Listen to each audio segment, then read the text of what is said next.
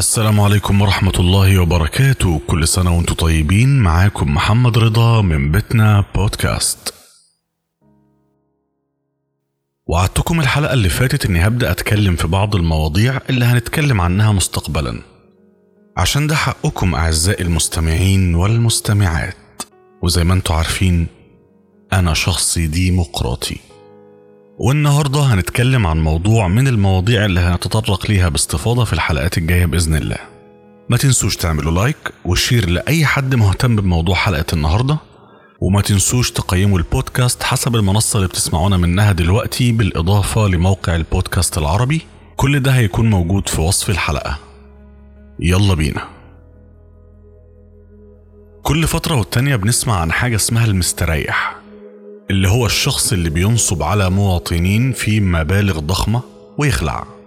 وكان آخرهم أم عبده مستريحة المنوفية اللي نصبت على المواطنين في مبلغ 500 مليون جنيه وفلسعت واتقبض عليها في قنا وقبلها مستريح المنيا اللي نصب بأربع أضعاف المبلغ ده. وقبله مستريح الشرقية اللي نصب على المواطنين بقيمة مليار جنيه. يعني كإحصائية سريعة كده هنلاقي إن في خلال ال 12 شهر اللي فاتوا حصلت عمليات نصب مسجلة بقيمة حوالي 5 مليار جنيه تقريبا. الغريبة بقى إن معظم الضحايا دول من الطبقة المتوسطة وده اللي يخلي الواحد يتساءل والله. يعني مش عيب نصيح على السوشيال ميديا وندعي الفقر والمسكنة والغلب وفي الآخر تتدخل الأقدار لتفصح عما تحت البلاطة. عشان كده استغربت جدا لما لقيت ناس بتهاجم فكرة التحول الرقمي وإن جميع المعاملات تكون إلكترونية تحت حجة أصل عايزين يراقبوا فلوسنا لا يا عم لنا الله. اللهم هجرة لأمريكا. اللي أنت أول ما بتنزلها لازم تعرف إن في حاجة اسمها الإقرار الضريبي والحركة المالية اللي بتخضع ليهم بشكل إجباري. اللي هي نفس اللي إحنا بنحاول نعمله دلوقتي. بس هناك حلوة وهنا كخة. بس برضو يعني اسمحوا لي أبص من ناحية وجهة نظر الضحايا. يعني معلش برضو إحنا عشنا عقود من الزمن في عدم ثقافة وعدم شفافية مالية وجهل رهيب رغم مجانية التعليم وده له أسبابه. ده بالإضافة إن في الخمسينيات كان العمل في القطاع الحكومي شبه إجباري. والناس حبته. عشان يعني حوار المعاش وحوارات تانية كده أنتوا عارفينها. بعد سنة 78 بدأ العمل في الحكومة يكون مش إجباري بالذات بعد الانفتاح الاقتصادي وكل حر. في التسعينات والألفية تضاءلت فكرة العمل في الوظائف الحكومية. بس الناس اتعودت خلاص وما كانش فيه لا تمهيد ولا تخطيط. فبدأت مع حركة الخصخصة تحصل لخبطة جامد في السوق ومعدلات البطالة تعلى لأن الناس اتعودت على فكرة أنا بتعلم عشان ألاقي وظيفة. ومفيش وظيفة يبقى أنا كده رحت في داهية وهشحت. بصوا إحنا اتفقنا إننا عشان نحل أي مشكلة لازم نعترف إن هي موجودة وبعدين نعرف أسبابها بشكل صريح من غير مبالغة ولا صعبانيات. وبعدين نشوف خطوات الحل وإزاي نقدر ننفذ أو نساعد أو نضغط عشان نحل.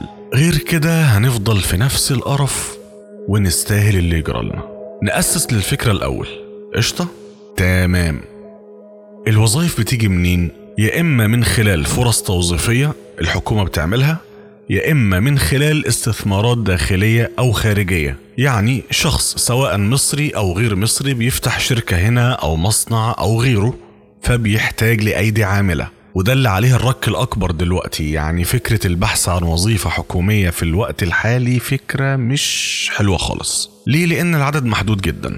وإحنا عندنا في مصر حسب الجهاز المركزي للتعبئة العامة والإحصاء فنسبة الخريجين كل سنة بيتجاوزوا 92 ألف خريج. فالحل الموازي اللي ناجح في كل دول العالم تقريبا هو الاستثمار. ويا سلام بقى لو استثمار داخلي. طيب عشان الفكرة دي تنجح إحنا في حاجتين لازم يتظبطوا كويس. رقم واحد التعليم. مبدأه كده التعليم الأساسي. وده الحمد لله يعني بعد ما كنا خارج التصنيف في 2015 بقينا دلوقتي المركز 88 وبنحاول نتحسن أكتر يا مسهل. فالنقطة دي تمام.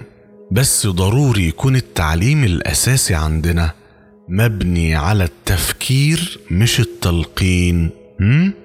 ماشي. اللي بعده. عندنا ثروة عظيمة جدا ومهملة مع الأسف اسمها التعليم الفني اللي هو بيشمل التعليم الصناعي والتجاري والزراعي. ثروة قومية جبارة لكن مهملة بشكل كبير. وهقول ليه بعدين. التعليم الجامعي بقى تعالوا لي. التعليم الجامعي في معظمه للأسف بيأهل الطالب إن هو يكون موظف ودي كارثة كبيرة. لأن مش ده الغرض من التعليم الجامعي أصلا. أنا مش هتطرق لموضوع التعليم الجامعي والتعليم الفني باستفاضة الحلقة دي. ممكن في الحلقة الجاية. بس حبيت أتكلم عنها دلوقتي عشان هنحتاجها بعدين. ده فيما يخص التعليم. نخش بقى على سوق العمل. ليه معظم الناس بتخاف من القطاع الخاص؟ ببساطة لأنه مش آمن ولأن ما فيهوش شفافية. يعني إيه الكلام ده بقى؟ نركز مع بعض في الحتة الجاية دي. مفيش عندنا لحد دلوقتي قوانين صارمة بتنظم العمل الخاص وتضمن إن ما يحصلش ظلم لا للعامل أو لصاحب المشروع. والشفافية في إنك تلاقي صاحب الشغل الخاص يقول لك إيه مثلا؟ يا عم الشركة بتخسر هجيب لكم منين يعني؟ مع إن ده ممكن يكون مش حقيقي. ليه؟ لأن مفيش عندنا لحد دلوقتي ثقافة البورصة. اللي هي إيه برضو؟ بصوا يا حبايب قلبي المفروض الشركات لما بيكون عندها راس مال معين بيتم طرحها في البورصة تمام؟ ده ممكن جدا يزود أرباح الشركة بطريقة ممتازة لو ورقها سليم وفي نفس الوقت بيجبر الشركة إن هي تكون صريحة جدا في أرباحها وأصولها لأنه ببساطة شديدة لو تم اكتشاف العكس الشركة دي هتخسر وممكن توصل للإفلاس وممكن جدا تتفكك. والحوار ده هينمي فكرة الاستثمار بشكل حلو. ليه بقى؟ لأن بدل ما أرمي فلوسي مع نصابين لا أنا ممكن أشتري أسهم في شركة في البورصة وهاخد عليهم فوائد غير إني أقدر أتاجر في أسهم الشركة دي نفسها.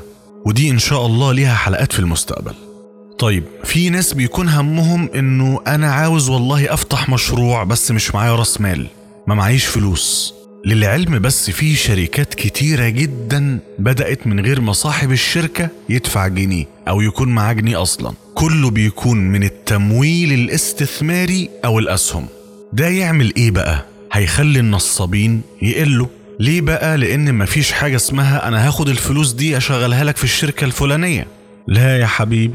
موقع الشركة الرسمي أو ال website بتاعهم بيقول لك قيمة السهم وعاوز تشتري كام سهم. والفوائد السنوية بتاعة السهم كام في المية؟ أو من خلال موقع البورصة. أو مواقع التداول المعتمدة. فأنا بستثمر فلوسي أو يعني بشغل فلوسي كده بالبلدي في مشروع. كل ما هيكسب كل ما قيمة السهم اللي أنا شاريه هيزيد. يعني هكسب أكتر وده هيخلي الشركة نفسها تكسب كمان فيزيد رأس المال بتاعها. فتفتح مشاريع أكتر أو تفتح فروع يعني ليها يعني توفير فرص عمل أكتر. يعني هتلاقي نسبة البطالة بتقل وهتلاقي الدخل بتاع الدولة من الضرائب بيرتفع وهتلاقي كلية تجارة وكلية حقوق من كليات القمة. ودي هنشرحها أكتر في الحلقة الجاية بإذن الله. طيب حركة زي دي كفيلة ببساطة إنها تقلب موازين الناتج المحلي والدخل القومي والموازنة العامة. فبالتالي متوسط دخل الفرد والخدمات هيتغيروا بشكل جذري. والكلام ده مش هلامي أو من الفراغ مثلا أو من وحي الخيال. هو بالفعل معظم دول العالم ماشية بيه. وفي أمثلة ممتازة جدا وقوية جدا في الوطن العربي. عندنا هنا السعودية والإمارات ماشيين بخطوات رائعة في الموضوع ده. وبدأوا يحققوا نتائج ممتازة جدا. يعني إحنا عندنا أمثلة كتير في أوروبا وأمريكا والوطن العربي عن الكلام اللي بقوله ده. وفي هنا في مصر نماذج محترمة جدا. بحاول أنسق معاهم يكونوا ضيوفنا في البودكاست هنا إن شاء الله عشان نستفيد منهم. طيب إحنا كده قلنا التعليم وقلنا القوانين واللوائح وقلنا ثقافة الناس في الشارع. وعاوز أكد برضو على حوار ثقافة الناس ده لعدة أسباب هختم بيهم بودكاست النهاردة. طيب معظم النكسات الاقتصادية اللي حصلت في العالم كان سببها المباشر في الغالب سلوك الناس وتصرفاتهم وطريقة تفكيرهم. يعني فقاعة الدوت كوم اللي حصلت سنة 2000 كان سببها تصرفات وثقافة الناس. والفقاعة دي عملت أزمة اقتصادية عالمية. انهيار اقتصادي اليابان في أول الألفية كان لنفس السبب. الأزمة الاقتصادية العالمية في 2008 نفس السبب. أزمة كورونا نفسها الحالية برضه نفس السبب. سلوك وتصرفات الأشخاص. أمريكا فضلت سنين في أواخر القرن التسعة عشر والربع الأول من القرن العشرين تعاني أزمات اقتصادية حادة جدا بسبب سلوك وتصرفات الناس وإنهم حرفيا كانوا ماشيين بنظام بيقولك عارفينه؟ مال! اللي هو ده بيقول لك البنوك هتعمل كذا أو ده الدولة هتعمل كذا. الناس تجري من غير ما تكلف خاطرها تتأكد من مصدر رسمي تقوم سحبة الفلوس مرة واحدة. يحصل خلل وعجز مالي هوبا البنوك تفلس وتضخم يضرب بطالة تزيد ديون تتراكم إلخ إلخ. وما تعلموش الدرس إلا بالطريقة الصعبة. وكل ما ينسوا يتبعت لهم حاجة تفكرهم. إحنا بقى هنا في مصر اتأخرنا بما فيه الكفاية. ثقافيا وعلميا وتوعويا واقتصاديا وحضاريا وكل أنواع التأخر. في خطوات وفي حلول كويسة آه لكن مش كفاية. وهفضل أعيد الجملة دي اللي بقولها في كل مرة أتكلم فيها عن الأوضاع الداخلية في مصر. اتفاقك أو اختلافك السياسي حاجة وبلدك بمسارها وتوجهاتها ونموها حاجة تانية خالص. المواطن الحقيقي هو اللي بيدعم في الصح وبيوقف الغلط ويعلق عليه لحد ما يخف أو يروح تماما. غير كده يبقى إحنا بندمر بلدنا بإيدينا. وفي النهاية هتيجي على دماغنا برضو. جو أنا عايز آكل وأشرب وأتكاثر ده لا يخلق دولة. جو أنا عشان مش عجباني القيادة السياسية فأقعد أعمل حاجات تضر بلدي بشكل سافر. وبعدين أقول هو إحنا مش بنتقدم ليه يا جماعة ونكون زي الدول المحترمة دي؟ ما هو السر في ثقافة الشارع والأفكار اللي الناس بتنشرها فيما بينهم من غير تأكد أو معرفة أو علم. الدولة عليها مسؤوليات. هنقول جزء منها باختصار. اولا تنظيم الأوضاع والأحوال والقوانين اللي تسهل للناس إن هي تقدر تفتح مشاريع ياكلوا منها عيش ويحققوا ذاتهم. وبناء عليه يقدروا يوظفوا ناس فتقل البطالة ويرتفع متوسط دخل الفرد. وتعمل لي رقابة على الكل سواء قطاع عام أو قطاع خاص. واللي يصيح يصيح ما عادي إحنا متأخرين أصلا.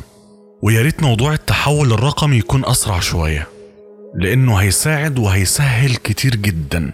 عشان حتى لما تيجي تاخد مني ضرايب بعدين عشان تطور الخدمات والمنشآت تكون الدنيا أسهل ليا وليك. ونقدر نحمي بعض من النصابين وغيرهم لأن فاتورة الفساد بتأثر على الدولة وعلى الفرد. وهنعمل حلقات بعد كده بإذن الله عن إيه اللي الدولة أنجزته في موضوع الأعمال وإيه اللي ناقص عشان الدنيا تكمل. المواطن بقى دوره إيه؟ بالذات إحنا بقى إحنا الشباب بقى اللي زي بعض صباح الفل يعني وكده. لحد ما الحاجات اللي اتكلمنا فيها واللي لسه هنتكلم فيها تتحقق هنعمل حلقات أكتر عن مصادر المعلومات والشغل. سوق العمل متعطش لإيه دلوقتي؟ مثلا إيه الحاجات اللي إحنا ممكن نتعلمها من وإحنا لسه بندرس؟ عادي جدا. ممكن تساعدنا في فترة الدراسة ماديا وبعد الدراسة في سوق العمل. بالإضافة لموضوع الفريلانسنج اللي هو المجال اللي تطور ونمى في فترة كورونا بنسبة 33% على مستوى العالم. ونماذج لمشاريع ناجحة جدا بره محدش عملها هنا. أو موجودة بعدد محدود جدا. معظم الكلام اللي هنقوله هيكون مبني على تقارير رسمية وعلى خبرات أشخاص نجحوا في مجالهم. اللي هقدر أستضيفه في البودكاست هعمل كده من غير تردد بإذن الله. واللي مش هقدر يا إما آخد منه المعلومة بشكل مباشر أو من خلال المصادر اللي بتتكلم عن الشخص ده. فاللي جاي تقيل بإذن الله. وبدعمكم هنعمل أكتر وأكتر. ما تنسوش تعملوا like وتقييم للحلقة على المنصة اللي بتسمعوني عليها دلوقتي وكمان على موقع البودكاست العربي. و share لأي شخص تحسوا إن هو كمان محتاج يسمع الكلام ده. وشاركوني برأيكم في ال comments أو في الرسائل عن حلقة النهارده. واوعوا مهما حصل تتخلوا عن الأمل وحسن الظن بالله. ونتلاقى على خير. بيتنا بودكاست. السبت والأربع الساعة 4 العصر. استنونا.